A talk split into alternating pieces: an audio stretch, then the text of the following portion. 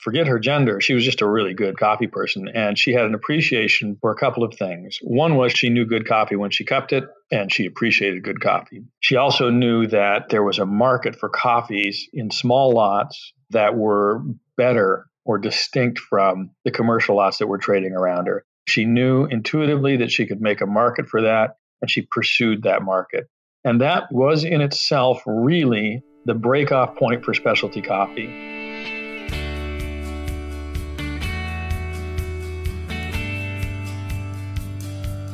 Hey, friends, this is Boss Barista. I'm Ashley Rodriguez.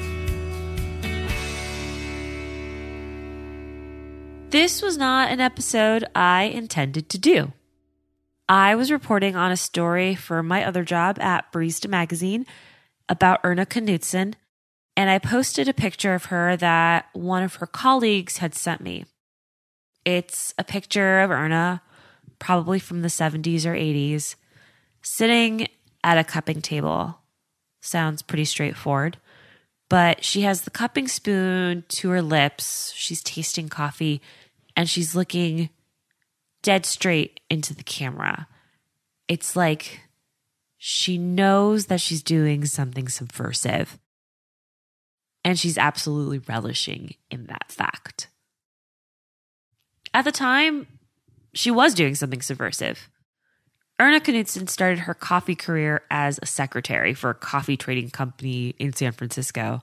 And when she asked to join the other members of her company to taste coffee, she was denied because she was a woman. So she decided to buy the company and fire all the men that had denied her a seat at the table. Oh, God, what a wonderful life. Thank you very, very much. It's been a thrill. Even though I was kept out of the cupping room and the uh, roaster because I was a woman.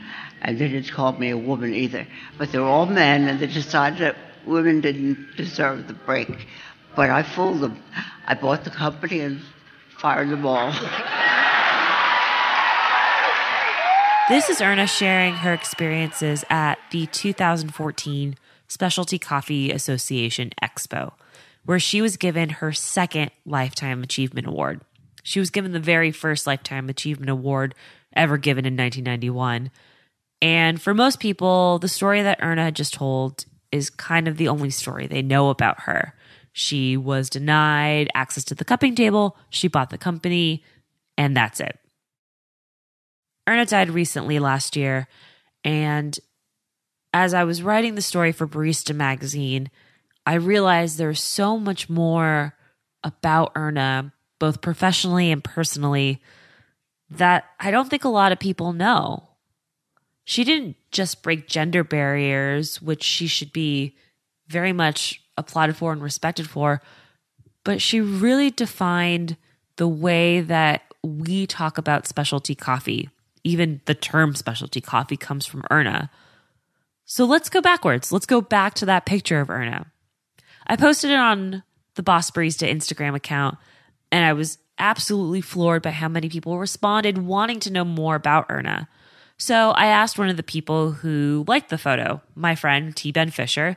He was last year's United States Barista Champion runner up, and he also founded Glitter Cat Barista Bootcamp, which, if you don't know about, you should Google. It's an amazing project.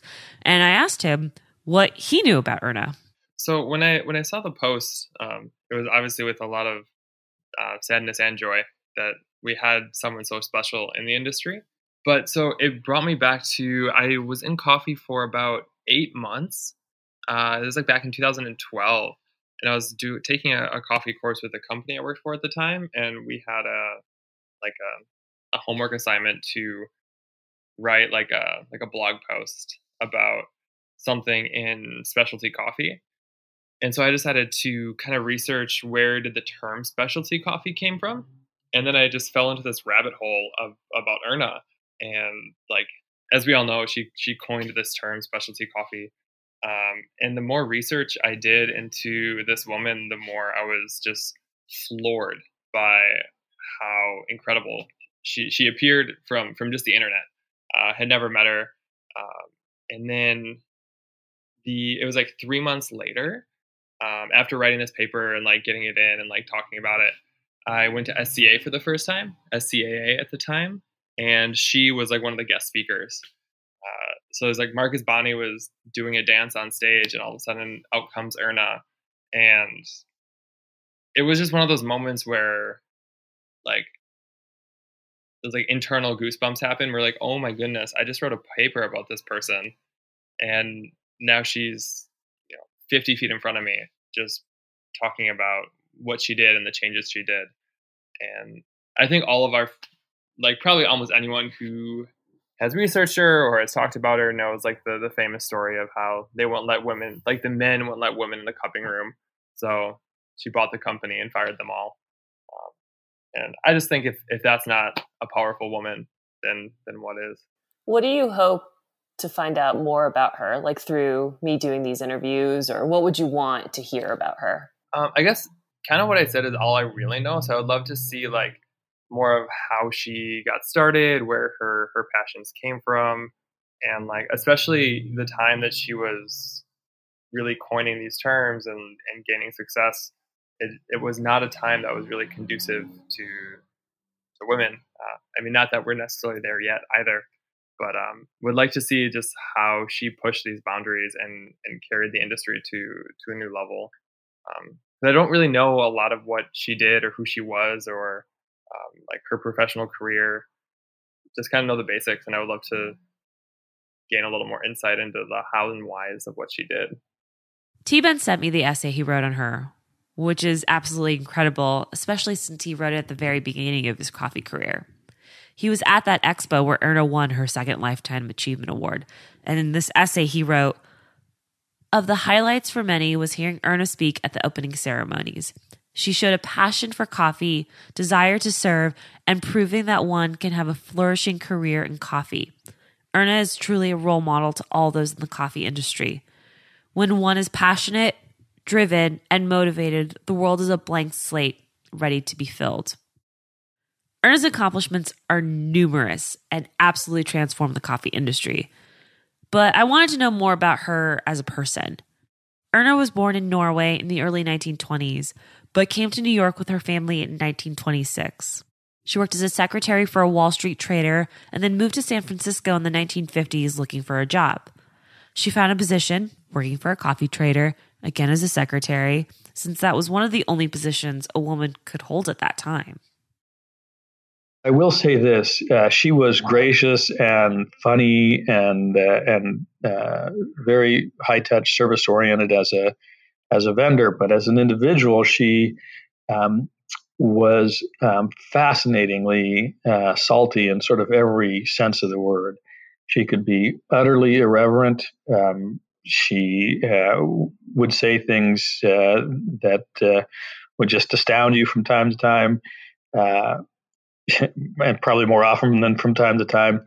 Uh, she had a great uh, sort of, um, I don't know, irascible sense of humor, I guess is the right term for it. But uh, she could be shocking uh, and uh, coy and and absolutely direct, all in the in the course of one conversation, and uh, was brilliant for that. That was Ric Rhinehart, the former head of the Specialty Coffee Association. He recently stepped down to lead the Coffee Price Crisis Response Initiative. And one of the reasons I wanted to start with this clip is because before we even started recording, Ric mentioned that he didn't know Erna that well.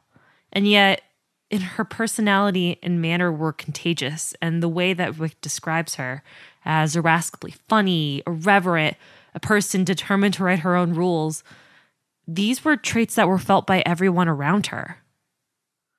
She um, convinced lots of people of things that they hadn't believed before they talked to her. Anecdotally, one of my favorite uh, Erna moments was uh, we were we were out to dinner. A large group of folks had gotten together uh, in Anaheim about uh, eight or nine years ago for dinner to celebrate Erna. And uh, one of the stories that came up there, which I absolutely loved and which my wife has completely embraced, is that Erna refused to let her grandchildren call her grandma or any version of that and insisted that they call her Erna Baby. And uh, if we ever have grandchildren, I'm certain that my wife will insist that they call her Wendy Baby. Uh, and it was just the, just that kind of um, d- unrelenting insistence on on going it alone and on doing it the way that she thought was best um, that was uh, so fascinating about her. It's pretty well documented that people found her to be fierce. The stories that we know about Erna describe a person who largely ignored society's expectations of her to do what she thought was right. You just heard moments ago Erna describe buying the company that wouldn't let her taste coffee and then firing all the men that kept her out of the cupping room. Erna's boldness isn't just the stuff of tales, though, but influenced a number of professionals who'd grow to shape the coffee industry. While she was a pioneer, she truly was about quality above and beyond anything else. I mean, she held the line and sold the best she could get her hands on of especially Indonesian and Africans. Um, she was very sexy. She was very funny. That's Karen Cebreros, who met Erna early in her coffee career. Karen is one of the first people to bring organic coffee to market, and she talks about what it was like meeting Erna early in her coffee career. Here's another funny story. In the early days when I first met her, we were, this is back in the day of faxes, and for some reason, somehow, I got confused and referred to her as Danish. And I get a fax, like just if you were wagging your finger at me, Dear young lady, you are welcome to refer to me anytime as a Norwegian. I am not Danish, but if you want to, you can call me a dame anytime you want. oh, I would say that she was uh, a really wonderful sense of humor and really funny, very articulate, very gracious, good coffee um, person. She knew she had good relationships with everyone from, you know, farmers to to you know her her roasters or her clients that she was working with and and very well respected but I, I think that i would just sum it up is that she was extremely articulate professional funny and i never heard her say a, a you know always a kind word for everybody. That was sherri johns. Sherri is a coffee consultant and instrumental in building the cup of excellence competition. And like karen sherri met erna pretty early in her coffee career. Just before we started recording, Sherri talked about her long coffee experience being a barista in San Francisco and putzing around the city with folks like Andrew Barnett, who'd go on to find the former Ecco Coffee and now Linea Coffee in San Francisco. And for Sherri, Erna wasn't just this bold figurehead, but a sharp coffee taster and a shrewd coffee buyer. She developed amazing relationships with the folks that she bought coffee from. She's one of the reasons that we buy micro lots or know where our coffee comes from. She coined the term specialty coffee. But sometimes her coffee prowess is eclipsed by these legendary stories of her buying this company and firing all the men. But for those that came up with Erna at the same time, her breadth of influence was easy to see. I, I sort of distilled my thinking about this down to, down to these four sort of key points. One is is that it was a totally totally different world when Erna started in coffee, and i am sure you've heard uh, from a variety of sources, or it's I guess it's well documented. You know, she started out in a what would have been a very classic role for the very few women in coffee at her time, which was really sort of secretarial or administrative. And from that vantage point, she watched the sort of uh, unimpressive behavior of the men around her and thought, wow, I could do this better than them. And she really did sort of, um, she spent a long time learning. She asked a lot of questions, made a lot of suggestions. And as you can imagine, uh, sadly, um, she was not much appreciated by, by the men in her office. And, and she really did ultimately sort of force her way into a different role out of the uh, sort of secretarial role and into an active role, um, moving copy around, trading copy, evaluating copy, and and uh, really shifting what she did into a into one of the what was at that time very typical male roles and away from what was at that time a very typically female role. And that in itself is amazing. It's amazing when an individual has the courage and the tenacity and the thick skin to do that kind of work. And I admire her as a human being for that, and I admired her a tremendous amount as a feminist for that. Although I'm not certain she would have categorized herself overtly as a feminist, she certainly was one. just it it hadn't been done and she's feisty i mean you know how you, you older people particularly particularly we girls sometimes get feisty but i mean she was a, a, a fighter back then but she and I had had the conversation. It's like, you know, you don't want to be the best woman doing your job. You want to be the best person doing your job and just really keeping moving forward on that front. Um, so you're right. They kind of know the story, but there's there's always a person behind it. That's Sherri Johns again. Well, you know what? It's it's funny. I was um, actually I was dubbed like the first barista champion in 1980 in San Francisco at a competition, and she had her importing business then, and I knew about kind of the coffee people in town, but I was a young squirt. You know, I was I was kind of afraid of her, or not afraid of her, but I was afraid to reach out to her because I thought, well, I'm you know, I'm just some kid. I'm kind of a nobody that just kind of brews coffee for a living. So I knew about her. Um, but I ended up writing an article, and it was probably around two, well, I don't know, maybe maybe mid 90s, let's say, or maybe a little earlier than that.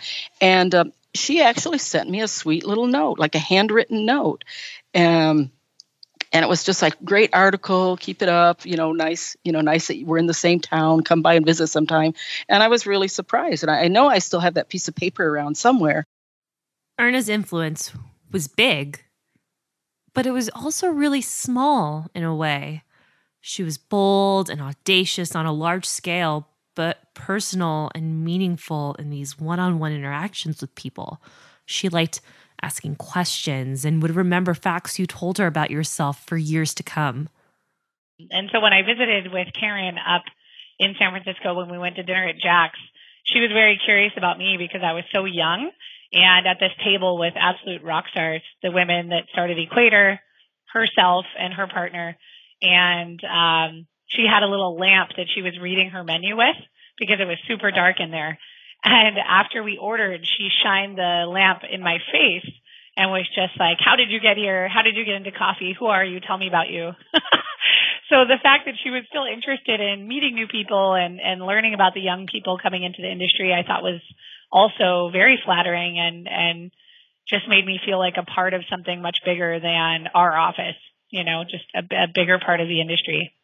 That was Katie Whalen, who is a senior vice president for Inter American Coffee, but got her start with Karen Cebreros at Elan Organics. And I couldn't help but picture myself in that moment being questioned by Erna. So I had to ask more questions. Oh my God, what kind of questions did she ask you? Like, what'd you talk about? I think her first question was, so tell me, how did you get into coffee? And I was so surprised that I, I mean, I told her the truth. It was a very simple way. I, I really love coffee and found out that there was a thing, uh, here in San Diego that an office that had a coffee importing office. And, uh, it was full of women, which is also how I found it.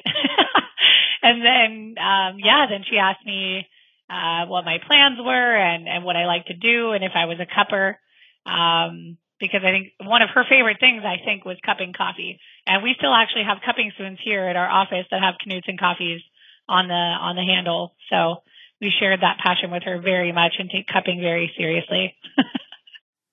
no fact was too small for Erna to remember, and she always found a way to pay a compliment to somebody or say something kind.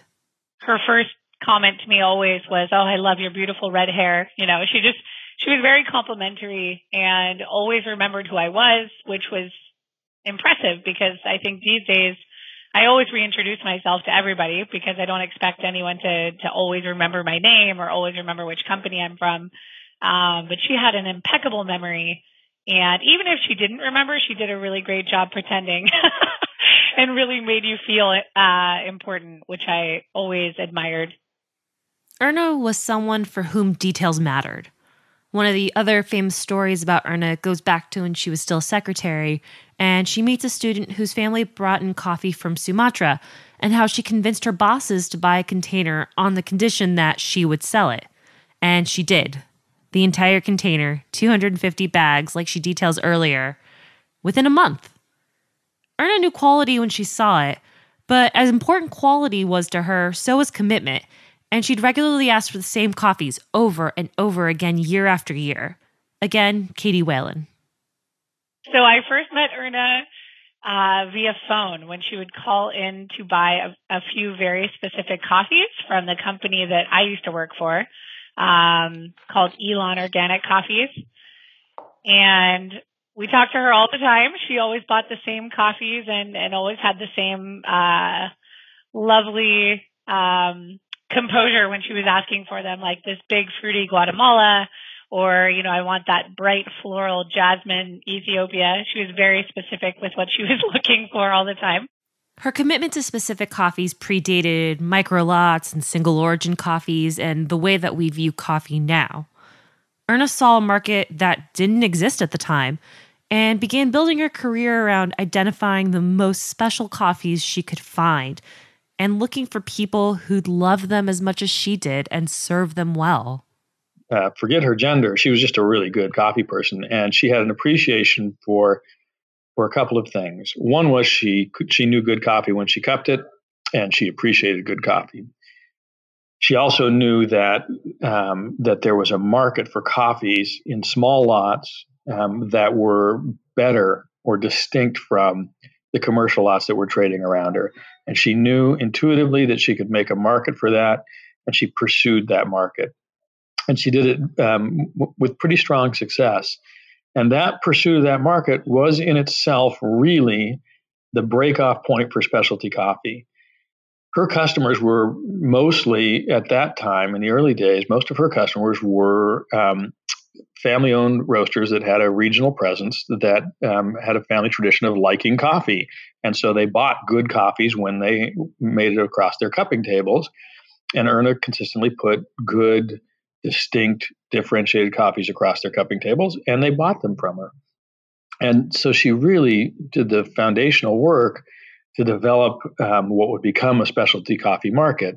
That is, she brought good coffee to market and found people who could appreciate it.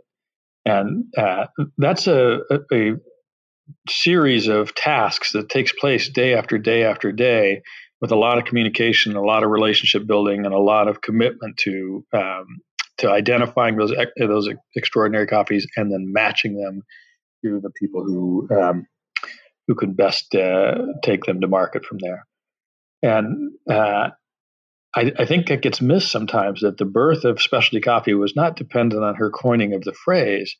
The birth of specialty coffee was dependent on her and others like her um, being able to identify these fantastic coffees that were well differentiated and to match them to roasters and to businesses um, that would appreciate them and that would take them to market. And that was that, that's really the the roots of specialty coffee that and and where she was so instrumental. I, I think you know in the overall industry it just is that she was uh, a pioneer and that she was, you know, a good coffee person. She went to places. She was one of the first people that actually would go visit farms and meet farmers and, and not be an importer who just simply said, you know, how much container and how much price. She was really connected to individual families and farms before it was kind of the hipster thing to do. You know, she made great strides in relationships. And I think that's one of the things she should be noted for. Of course, the most famous one is that she, you know, coined the term specialty coffee, but she really felt coffees were special, farmers were special that grew them and needed to be um, fairly treated and, and, and rewarded for producing, you know, this highest quality product that was going to, you know, turn the world, let's say. Erna did more than define the term specialty coffee which she did in a 1973 interview with the Tea and Coffee Trade Journal, who were investigating this new growing trend of buying small lots of coffee. She understood this new growing group of roasters and farmers and consumers who wanted more from their coffee, and she knew how to get it to them. Small roasters at that time were being completely ignored in favor of these big coffee houses who could buy containers and containers of coffee and Erna sought to find a different way to bring smaller lots of coffee to them. Her company, Knutsen Coffees, changed the way people bought coffee. However, Erna didn't really get the chance to travel much to farms. At that time, it wasn't common to go visit farmers and producers. Instead, importers would meet exporters in the capital cities and cup coffee there. However, in 2005, she was invited on a trip to Nicaragua Kimberly Easson describes it this way. Kimberly is with the Partnership for Gender Equity and was on that trip with Erna. Yeah, and I think that's what makes the the trip to Nicaragua so special, and the fact that she was willing to to go um, because she hadn't, and we we asked her. She had not been to visit a small farmer cooperative until then. She had not really been out, and and that was that was typical. Um, a lot of people traveled. Um, and traveled to visit exporters and, and cup coffees. Um, and very, very often that would be in the capital city uh, or in, uh, you know, just one of the, the regional, um, more urban areas. And yeah, to get out to the farms was something that um, wasn't very common earlier, I'd say, until, well, I don't know. I mean, from a I'd say in the 90s, really, eight, 90s, because I mean, if you think even in Central America, um, it was still there were still times of conflict into the into the early 90s. There was still civil war happening, um, and so it really wasn't until later in the in the 90s, at least in Central America, where things um, uh, were were peaceful enough for people to get out beyond um, beyond the capital cities. Erna not only defined the way coffee was traded, but defied the typical roles that women generally played in coffee at the time. She eschewed typical gender traits. She was not humble or quiet. She was instead a woman that people described as elegant. She was always dressed the nines. She always knew where she was going, and she demanded respect no matter where she went but she did have some pretty amazing scrapbooks that go all the way back, maybe to the 50s. Yeah, um, th- they were stacked in her office. You're too young, but back in the day, there was a TV show called, uh, I think Dallas, something like that. Anyway, Joan Collins had this office that, you know, had desk with elephant tusks and zebra rugs on the floor, that sort of thing, completely socially unacceptable today. But that was Erna that was her office, that was her style. In San Francisco, she was in a building for years and years and years after she opened Knutsen Coffees, and there was no elevator. Walked up and down the stairs, three flights a day, and went over to a very, very famous restaurant that anybody who ever visited her went to lunch there at Jack's, and it was a white tablecloth. And she walked in the door, welcome Miss Knutsen. Whoever was, whoever of us was trailing behind, you know, she would dine and have the same lunch and cocktails every day back in the day when everybody had martini lunches. And anyway, she was a hoot. Uh, she could tell stories till the cows came home. She loved life. And one of my favorite, favorite expressions when you'd talk to her and say, How are you today? Or she'd say, I'm on this side of the dirt, aren't I? she was just great. and I don't care where we were going or how rural or rustic or she would be decked out and have the most amazing jewelry on and even when she was going blind nothing stopped this woman nothing and she john drove here she is in her 90s and he drove a gigantic suburban and she climbed up in that thing like a 5 year old she just was amazing nothing nothing stopped her and we went to dinner downtown San Francisco at Jack's. And I think that was actually the very first time I met her in person. And she was absolutely lovely and uh, ordered all of us very stiff drinks. and uh, we sat at her table, which was kind of on the little balcony of the restaurant. Um, and I believe it was kind of a historic gentleman's club that she had been awarded a table at because of her grandiose uh, personality and, and her status in in society in San Francisco, which was pretty cool. It's not surprising that Erna was a coffee figure. But it wasn't just her boldness that defined her legacy. She was a mentor to everyone she met. She was so, so much more than the stories that were told about her. She changed the industry and changed those around her. her reputation, I, especially in our office, because my boss uh, at the time, Karen Cebreros, was very good friends with her, and, and Erna was one of her mentors, and therefore, in turn, one of mine immediately. Um, we worked in a very small office uh, of just women at the time. And so having Erna as one of our customers and also one of our mentors and uh, technically competition. so I went to see her and I I had had a giant learning experience. A, a guy says to me at SCA too, I hear your coffee might be organic. I said, I don't know what that means. Takes me a year and a half to figure it out. I ship it to the Florida. It's supposed to go to Oakland. I rail it across America. I get it over to Bob and Royal. I called the guy and said, It's here, 250 sacks, certified organic Peruvian. This is the price. And he goes, Great, I'll take five bags. And so I'm in shock for, you know, 18 months. I've been living and breathing this container, thinking the guy was buying a container. Well, he goes, I'm just a little tiny roaster. I don't even know if people want organic coffee or Peru for that matter. It was a grinder for the canned coffee world, cheap, cheap, cheap. In fact, most of it was black marketed to Colombia as Colombian. Anyway, I go to Erna's and I said, I am desperate. I don't know what to do. Bob Fulmer told me I had to sell this coffee. I have no idea how to call anybody. There's no computers, there's no coffee directory, there's no SCAA. So she gives me three pieces of paper that you that are typed up and stapled in the corner and she goes, "Well, here it is. Here's the coffee industry on these three pieces of paper." what the heck? That's it? And I called up Ted Lingle and he goes, Yeah, there's about 30 roasters in America. That's probably about right. Between Erna and Bob and Ted, I, there's 30 people in the United States of America I can call to sell coffee to. This isn't funny. So I'm calling anybody I ever met in my life that I had a phone number for anywhere in the United States to get the yellow pages that just said coffee on it to mail it to me. But years later, I mean, Erna and John would see me anytime. We went to dinner. They were they were fabulous entertainers and hosts. They hosted my whole family. But recently, she said to me before she retired, before she sold her company, she said, "You know, I have to look at myself and my entire career, and I didn't do enough to help you." And other women in coffee. I really didn't do enough. It was really quite something to hear her say that. And I said, Well, you carved a path, you created a playing field, you opened the door. I think that's pretty good. Erna retired at the age of 93.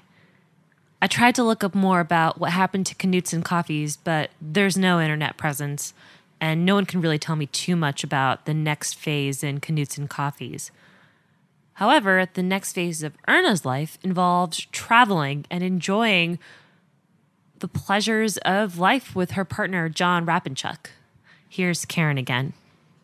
She tried to sell the company, but it didn't pan out, which really surprised me. I thought somebody would buy it just to have the goodwill and have the name, but she cl- she eventually closed it. She had another guy who worked with her forever. His name was Cease, C Y S. So Cease and John and Erna just closed the doors one day, and then Erna and John had beautiful condos down the street from each other. Uh, I forget how many blocks apart, but they just traveled. Traveled and dined. They knew every restaurant in that San Francisco area. I kid you not.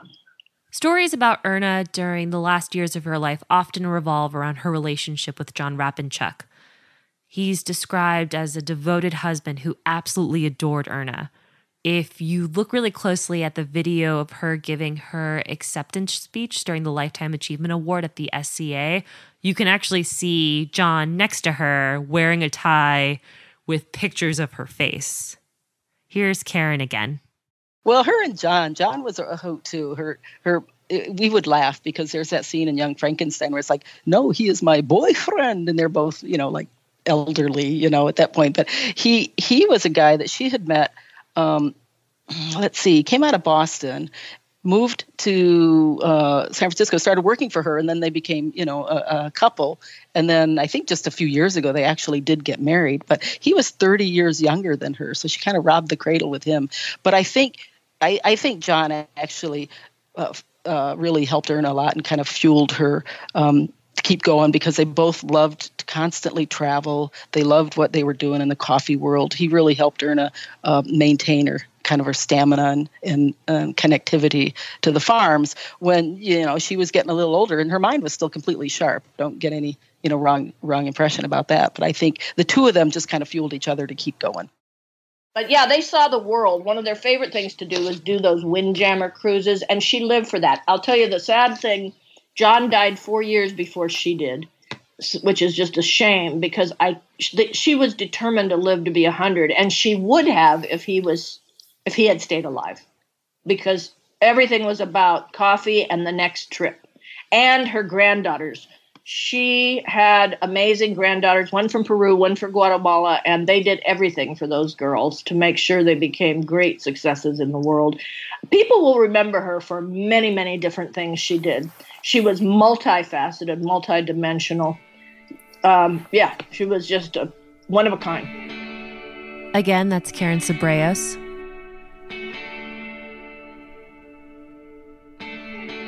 There was no funeral.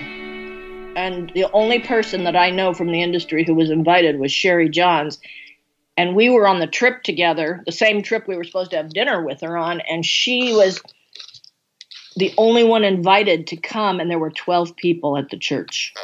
If they had had a public funeral, there would have been 500 or more. But her daughter, who's also named Karen, who's exactly my age, um, she just couldn't cope with it. Here's Sherri again.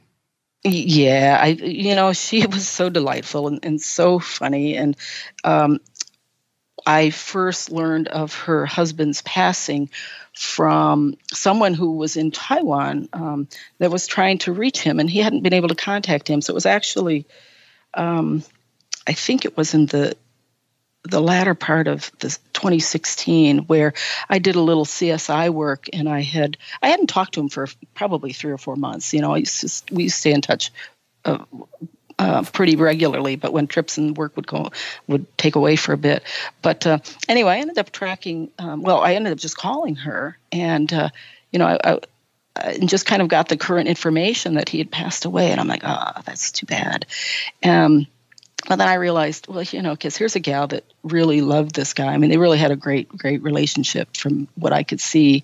And, um, and now she's by herself. And that's when I really, you know, kind of reconnected and, and took a little bit, made it a point to spend some quality time with her. Um, and I, one thing that I organized was really fun. And she never knew it was I that did it. But um, she, John had, um, gotten her relocated from her condo on, on Gough Street into um, a very nice, you know, kind of a nursing home. But one of the things I did is when I found out that John had passed, she was kind of by herself. She was feeling a little blue um, in a nursing home.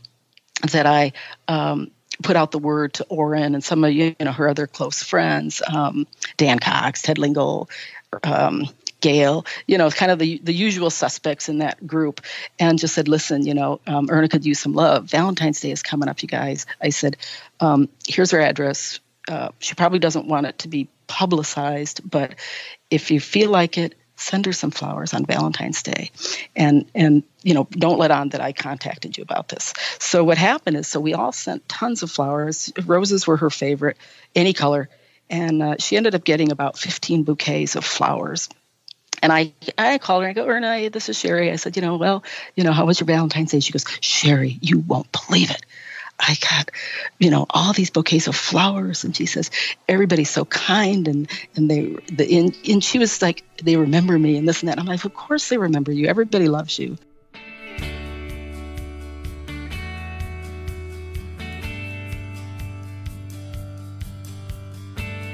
Here's Ric again, and for those of you that didn't forget, he wraps up his four points quite nicely towards the end.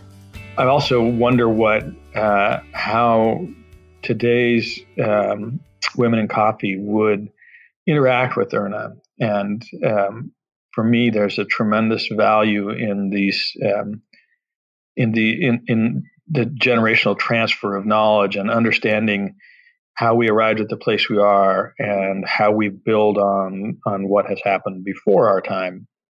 And sometimes it's hard to imagine uh, Erna for being who she was, um, how she would have uh, been received at this exact moment in time, uh, which is such a, a, critical moment for all of us, and which is so um, laden with um, with key decisions that we have to make. And and uh, I would have really liked to have uh, seen her um, in action today uh, with the same force and vibrancy that she was in action 40 years ago.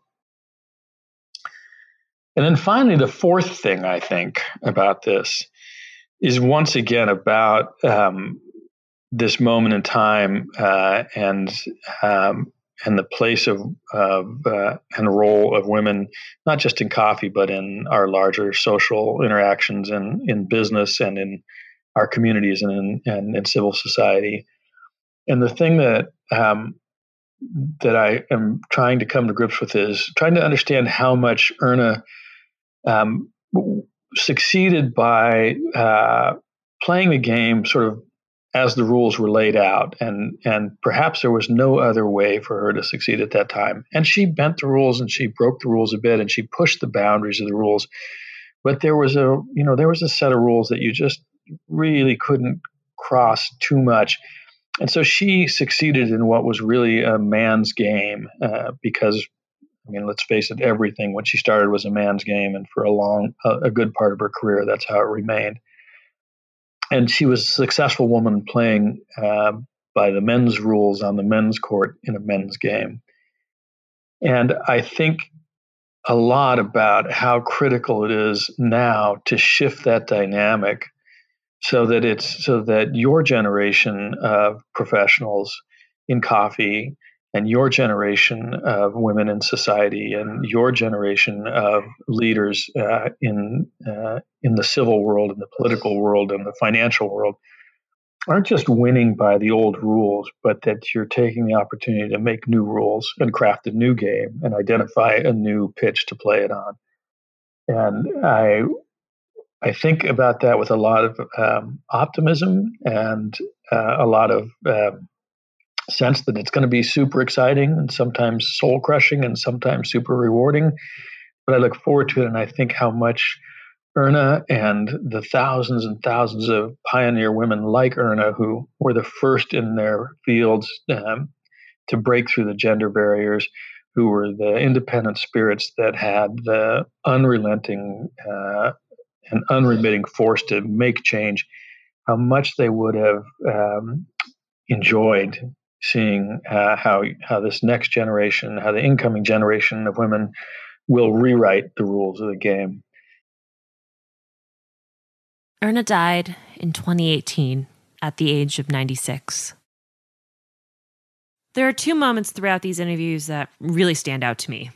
One is that moment that Katie Whalen talked about, sitting at Jack's, the traditionally all male club, getting the lamp shown on her by Erna, being questioned. And I wonder what I would have thought of Erna at that time and what she would have thought of me. Erna didn't just break the ceiling for women in coffee, although she did. And like Ric said, she did it with a mind for the rules of the game. But she made it possible for us to rewrite the rules. She didn't just break down barriers, but she created a pathway for people now of all backgrounds, identities, to create new systems that serve a larger audience. That goes to the second point that I think about a lot. What would Erna think of coffee professionals now? We don't have to do things like Erna to be like Erna. But I hope through these stories, through these anecdotes, through these living testaments to how amazing she was, you're inspired to be fearless and to find your pathway free of, as Ric mentioned, the unimpressive men around you or any force that tries to keep you down. Erna broke the rules so that we could rewrite them. And in that, her legacy will carry on forever. Thank you so much for listening. Thank you to everybody who liked the initial post that I put up about Erna that inspired me to do this story. Thank you so much to the contributors, to Sherri Johns, to Kim Easson, to Ric Rhinehart, to Karen Cebreros, to Katie Whalen, who were so generous with their time and their anecdotes about Erna.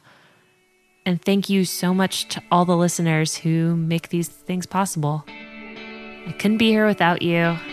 And Erna, I hope that we told your story well and that we did justice to your legacy.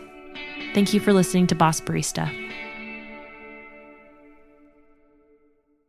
Boss Barista was created by me, Ashley Rodriguez, and made in collaboration with Good Beer Hunting, which is an industry leading brand studio, editorial platform, and podcast devoted to the many issues worth discussing around the things that we eat and drink. You can learn more at goodbeerhunting.com. Please check out their website. There are so many incredible articles that I find myself looking at constantly over and over, looking for advice about how we can be better in the coffee industry.